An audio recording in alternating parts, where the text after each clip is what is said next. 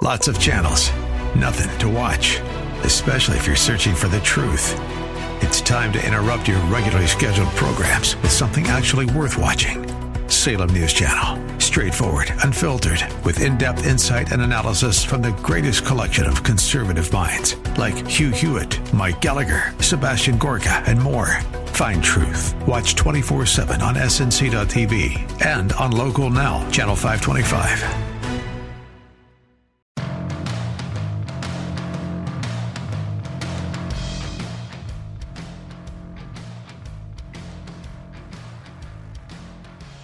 844 Talk 989. That's 844 825 5989. Phone lines are open on what I'll call What Do We Do Wednesday. What do we do about the biggest issues facing our state and nation? You have thoughts, you have ideas.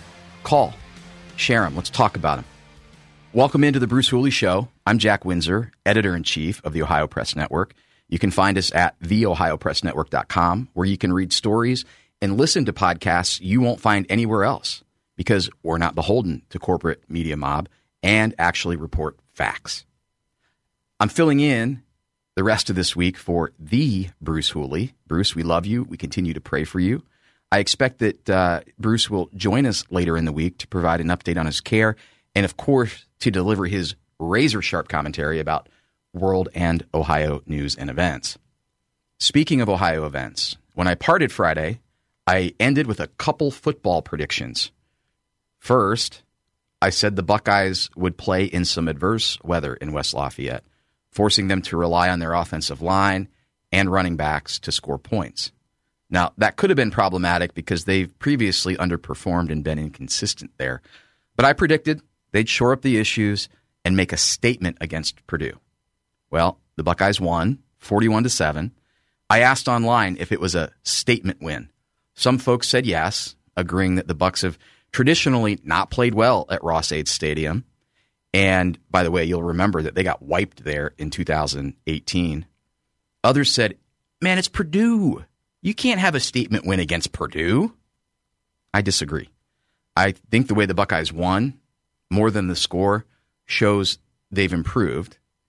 They were on their third and fourth string running backs and still rushed successfully, had a balanced offensive attack, which means that the offensive line performed up to snuff.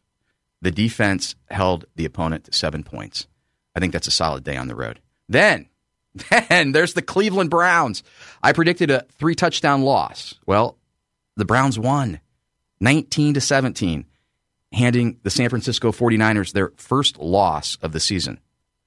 Jeff, I, I think you alluded to the fact that the Browns seem to win the games they're expected to lose and then collapse like a cheap card table in contests they're supposed to win. What did you think of Sunday, man? Did you see that coming?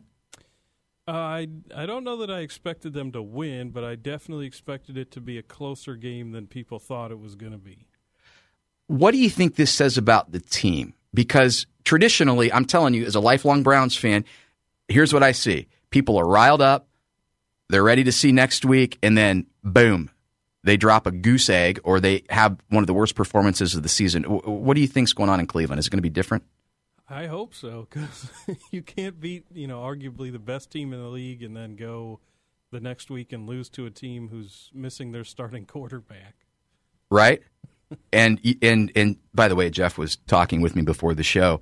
That defense is nails, man. Uh, they've given up just over a thousand yards in five games, and that's uh, the fewest amount of yards in, in over 50 years. So we'll see. Uh, Jeff was on, he was on target, man. And by the way, that's Jeff Murtaugh. He's producing the show, keeping me on time and online. Thank you, Jeff. You do a fantastic job. We have a big show lined up today. We need to talk about the race for Speaker in the U.S. House involving Ohio's own Jim Jordan. We need to address President Joe Biden's trip to Israel. What does it signal? What does it mean? There's more going on than the mainstream outlets are reporting. We need to talk about that. And then I'll be joined on the Legacy on PossumRun.com phone line at 1135 by Phelim McAleer and Ann McElhenney. Now, they are a husband-wife team. They're investigative journalists, award-winning writers, and filmmakers. They wrote the New York Times best-selling book, Gosnell, The Untold Story of America's most prolific serial killer. They also produced the movie about him. You may remember it, starring Dean Cain. And then the serial killer podcast they've produced was also the inspiration for a verbatim play that was called O Gosnell, a story about the truth that used only actual court and grand jury testimony from Gosnell's trial. Now, you may be sitting in the car or behind your computer screen going, Who's Gosnell?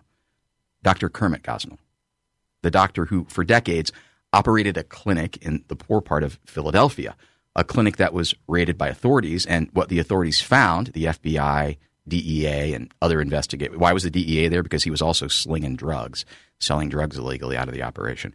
Uh, they captured and presented at Gosnell's trial photographic information and other information. And that due process produced the following guilty charges for Gosnell three counts of first degree murder of three infants, one count of manslaughter in the death of one of his adult female patients, 21 felony counts of illegal late term abortion, 211 counts of violating Pennsylvania's 24 hour informed consent law. McAleer and McElhenney will open to the public this Friday an exhibition, and that's what they're going to talk to us about today in the short north called Evidence. It's not political, it's not pro choice, it's not pro life, it's literal photographic evidence of what authorities found when they raided Gosnell's clinic. Ann and Phelim will be here to chat with us about the exhibit and why they're doing it and more. Listen, if you've read Ann and Phelim's work, it's unsettling. And frankly, I think it's timely. You know, one of the arguments we hear often from people who are supporting issue one is that late term abortion is a scare phrase, a scare tactic used by alt right conservatives to control women's bodies. Late term abortions don't happen, is what they argue. And that even if the proposed amendment, issue one, opens the door for late term abortions, and by the way, it does, it opens the law up to allow them to birth for almost any reason. We'll talk about that again later. Uh, but they argue that they won't happen, even if it's in there. And if they do happen, they're, quote, medically necessary, end quote. You've heard that, right? Online and when you talk to people about it. Well, Gosnell's case and the book, movie, podcast, and now exhibit tell a grotesque and completely opposite story. But you know, he's not the only person who performed late term abortions. He did it illegally, but it makes you wonder are these types of crimes going on now in cities? Places where health departments turn a blind eye because the producers of these procedures are being performed or they're acting under the guise of serving an underserved community. That was the attitude of officials in Philadelphia who allowed these murders and serial killings to happen. But abor- abortions past the point that an unborn child can feel pain happen in Ohio now, regularly.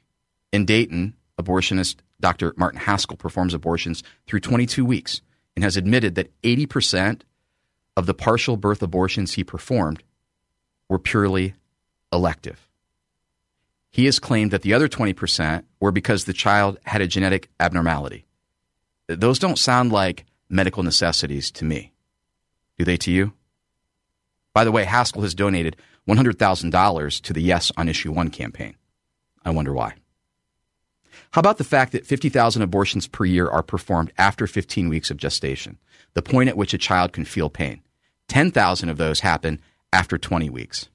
And don't forget about Colorado's lack of gestational limits. That has allowed abortionist Dr. Warren Hern to specialize in late abortions for over five decades, ending pregnancies of women who are 22, 25, even 30 weeks along. One former patient of Dr. Hern admitted to having an abortion at 35 weeks. So the claim that late abortions don't happen or won't happen if the amendment passes, they're bunk. The fact is, more of them will happen. And people like Dr. Haskell and companies like Planned Parenthood, who's bankrolling this operation, invest in campaigns like Issue One because they expect a return on their investment. In this case, they want more revenue from infanticide, terminating the life of an unborn child. And they want the law to permit them to do that well beyond the point of pain for reasons that the Supreme Court has already ruled would include a litany of reasons emotional, financial, social, mental, and other, quote, health reasons. Folks, don't be duped. You need to vote no. on one. In the second hour, we're going to tackle Ohio's education issue, the root cause of the biggest problems in, in how we school our children. It comes down to this we have a lot of adults tied to money given by teacher unions and non government organizations created to shape government that are putting politics, power, and money ahead of best practices. State Senator Andrew Brenner will give us an update on two recent examples of this.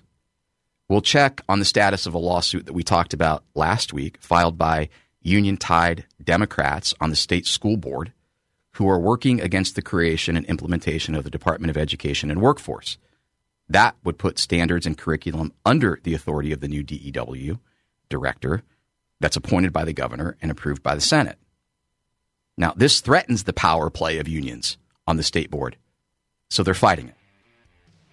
And just last week, the same law firm that represents the leftist state school board members filed a suit in Franklin County that aims to keep a reading program in Ohio's schools. The problem?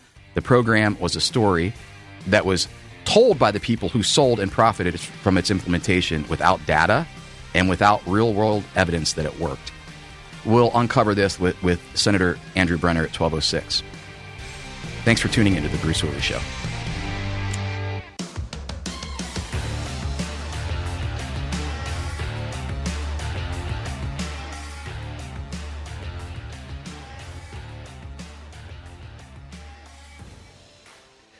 Are you seeking a lucrative side hustle? The Alpha Beta Report is your golden ticket. They've cracked the code on turning humble accounts into towering assets. You can get educated, get empowered, and let your money work wonders. Dive in at alphabetareport.com. That's alphabetareport.com.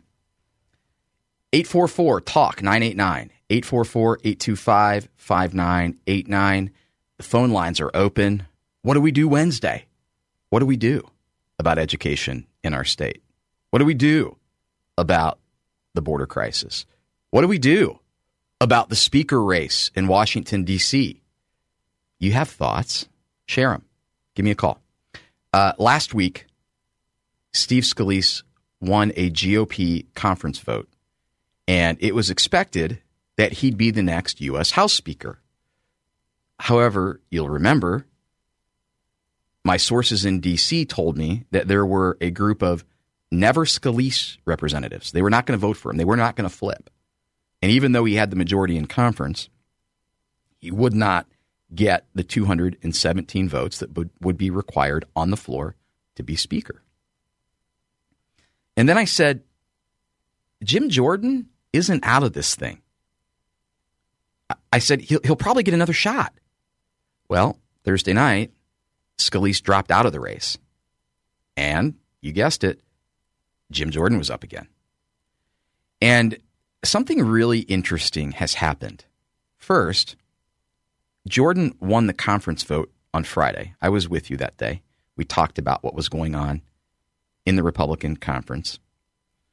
And I reported to you that the vote was going to be on Tuesday and that Jordan's support looked pretty good. What I also discovered was that he didn't have the 217, but that he would be lobbying over the weekend.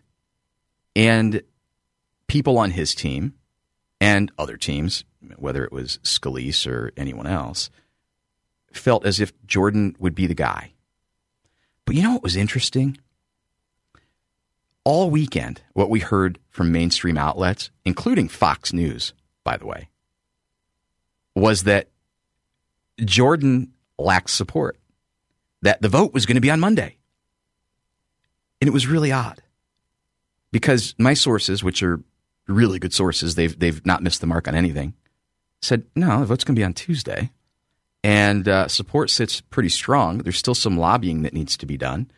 Uh, he might be at about 200 votes in the first round, and it's probably going to take a few rounds. Well, guess what? They voted yesterday, which was Tuesday, not Monday. And by the way, in case you're wondering, why why did you bring that up, Jack, about these outlets reporting things that way? Because, particularly in the case of Fox News, Fox News people unless they're there to hate on Fox News and you know get their blood boiling, uh, tend to be Republicans. And so, what Fox News appeared to be attempting to do was to whip votes against Jim Jordan, to inspire people to call their congressman and say, no, not Jordan. Jordan's too extreme. Jordan's not a uniter. You know, Jordan was the guy that denied the election. Jordan was the guy that uh, was had a hand in January 6th, right? All, all the thing, all the things, by the way, that the left is saying. So beware what you read. Beware what you listen to.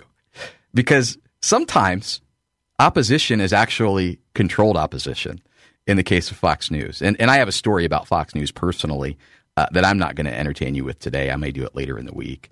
Um, but don't be duped. Okay?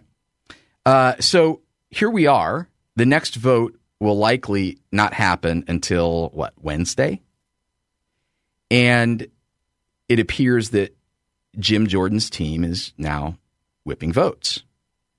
Um, he's been working to close the vote deficit coming out of the GOP conference election on Friday. And he has continued his outreach to Republican holdouts, not only yesterday, but today. And he said, I felt good walking into the conference. I feel even better now. He said after the House GOP conference meeting on Monday evening. We've got a few more people we're going to talk to, listen to, and then we'll have a vote tomorrow. That's what he said going into Tuesday. Um, Jordan was able to pick up some high profile endorsements from Republican House members who initially did not support him in the GOP conference's secret ballot election, including Intelligence Committee Chairman Mike Turner, right? You know where Mike's from. Uh, Foreign Affairs Committee Chairman Mike McCaul, Armed Services Committee Chairman Mike Rogers. Now, he still faces opposition from members who oppose the effort to remove Speaker Kevin McCarthy. One of those is Nebraska Representative Don Bacon, Representative Carlos Gimenez. These members pledged to vote for the California Republican on the first ballot of voting for Speaker on the House floor. And uh, if I my memory serves me correctly, I listened to the roll call vote, and that is indeed what happened. And actually, that's what my sources told me would happen. So, you know, there's posturing that goes on in politics right? So some of these Republicans don't like the fact that Steve Scalise didn't win. Scalise was my guy, darn it. I wanted him to win. Or they don't like the fact that Matt Gaetz moved and people responded and Democrats joined him to oust McCarthy. So McCarthy's my guy, darn it. Well, my guess is that round two, round three some of those votes will come over to Jim Jordan. And what I was told in the beginning is this this will probably wrap up around the second or third round. I'm standing by that. Reports are all over the place. And uh, by the way, I, I got to say this: I, I, would be irresponsible if I didn't. Did you did you catch any of uh, the floor action yesterday? Obviously, Jim Jordan was nominated by the Republican conference, and then Representative Hakeem the Dream Jeffries. I call him the Dream because he is the Marxist progressive dream. I mean, he embodies everything that these big government lackeys love and, and pray for. Uh, he's the guy that Democrats put forward. And uh, it was really interesting. They tried to, when introducing him, tee him up as the safe bet, the moderate bet, uh, that Jim Jordan is the election denier, that Jim Jordan is the guy who is radical. Um, but, you know, of course, I found some tweets from Hakeem Jeffries about denying Donald Trump's win. Uh, about denying the legitimacy of the United States Supreme Court. Uh, the Dems nominating Hakeem uh, as and, and, calling Jordan an election denier is about as rich as it gets. Uh, up next, uh, we've got the husband and wife combo that you don't want to miss. So stay tuned to 98.9 FM, The Answer.